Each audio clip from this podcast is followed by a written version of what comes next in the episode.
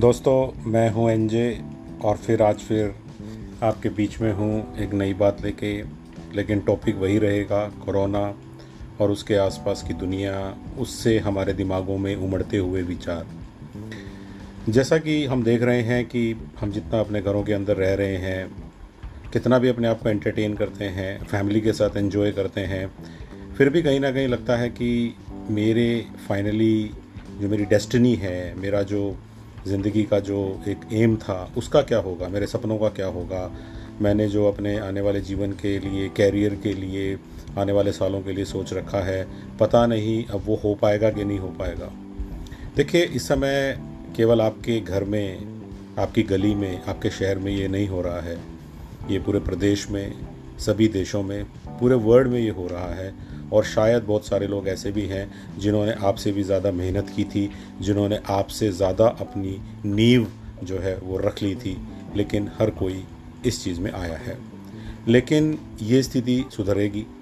हमें वो दिन वापस मिलेंगे और उस समय हमें हमारी दृढ़ता, हमें हमारी कमिटमेंट और हमने जो सोच रखा था कि मेरे सपने जिनको मैं कभी नहीं छोड़ूँगा, उस बात को पूरी शिद्दत के साथ जीना होगा।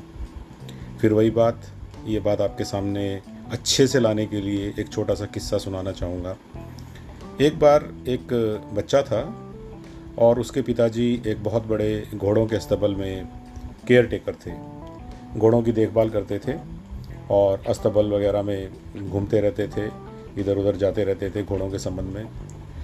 और बच्चे का जो स्कूल था, उसमें उसे एक दिन काम मिला कि ऐसा लिखिए कि आप बड़े होकर क्या करेंगे? जब आप बड़े हो जाएँगे तो आपका क्या सपना आप पूरा करना चाहेंगे? बच्चे को जैसे ही ये काम मिला, उसने कुछ भी देर नहीं लगाई और उसने सात पेज का एक बड़ा सा ऐसे लिख डाला कि वो एक बहुत बड़े हॉर्स रेंच का मालिक बनना चाहता है। उसने पूरी डिटेलिंग लिख डाली, उसने पूरा लोकेशन और इवन एक नक्शा तक बना डाला कि मैं किस तरह का सब कुछ बनाऊँगा।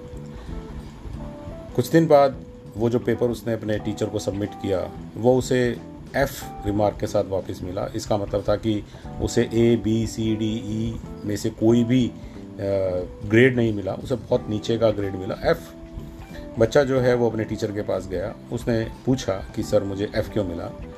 तो टीचर का बहुत सिंपल सा जवाब था कि, तुम्हारा सपना बहुत ही अनरियलिस्टिक है, तुम्हारे जैसे बच्चे के हिसाब से, क्योंकि मैं जानता हूँ कि तुम किस तरह की बैकग्राउंड से आते हो। ना पैसा है, ना रिसोर्सेज हैं तो इसलिए मुझे नहीं लगता कि तुम इस गोल पे कभी पहुँच सकते हो। जाओ, इस पेपर को दोबारा लिख लो। बच्चा घर गया, अपने पिताजी से मिला और पूछा कि अब मुझे क्या करना चाहिए? पिताजी ने जो आंसर दिया सुनने वाला है। उसने कहा, बेटा, ये तुम्हारी ज़िंदगी का बहुत इम्पोर्टेंट डिसीज़न है। भले तुम स्कूल में हो, लेकिन you have to make your own mind on this after several days यानी कि कुछ दिनों के बाद बच्चा दोबारा टीचर के पास गया। टीचर ने देखा कि इसमें तो कोई चेंज उसने किया ही नहीं है सेम टू सेम वही ऐसे है, वही सपना है। और अब बारी उस बच्चे की थी और उसने जो जवाब दिया, हम सब के लिए बहुत अच्छा है, हम सबको ध्यान में रखना चाहिए। और उस बच्चे ने कहा, सर, आप अपना एफ़ रख लीजिए, मैं मेरे सपने रख लेता हूँ। और बाद बाद में वो बच्चा बताते हैं कि बहुत बड़े 200 एकड़ के एक हॉर्स रेंच का मालिक बना और उस स्कूल में जिसमें वो पढ़ता था, आज उसके नाम पर कई चीज़ें हैं। तो मैं यही आप सबको फिर से कहूँगा कि हमें हमारे दिल को छोटा नहीं करना है, चीज़ों को छोड़ना नहीं है, ये समय भी बीतेगा और कहीं ना कहीं अपनी दृढ़ता के साथ, लगातार लगे रहने की भावना के साथ हम वो सारे सपने अचीव कर लेंगे। हाँ एक स्लो डाउन हुआ है, सबके साथ हुआ है लेकिन मिलकर हम सब लोग इसको पार कर लेंगे। तो आइए ये वचन देते हैं खुद को कि जब भी स्थितियाँ सुधरेंगी, दुगनी मेहनत के साथ, दुगने जज्बे के साथ अपने सपनों के लिए हम लोग काम करेंगे। जय हिंद।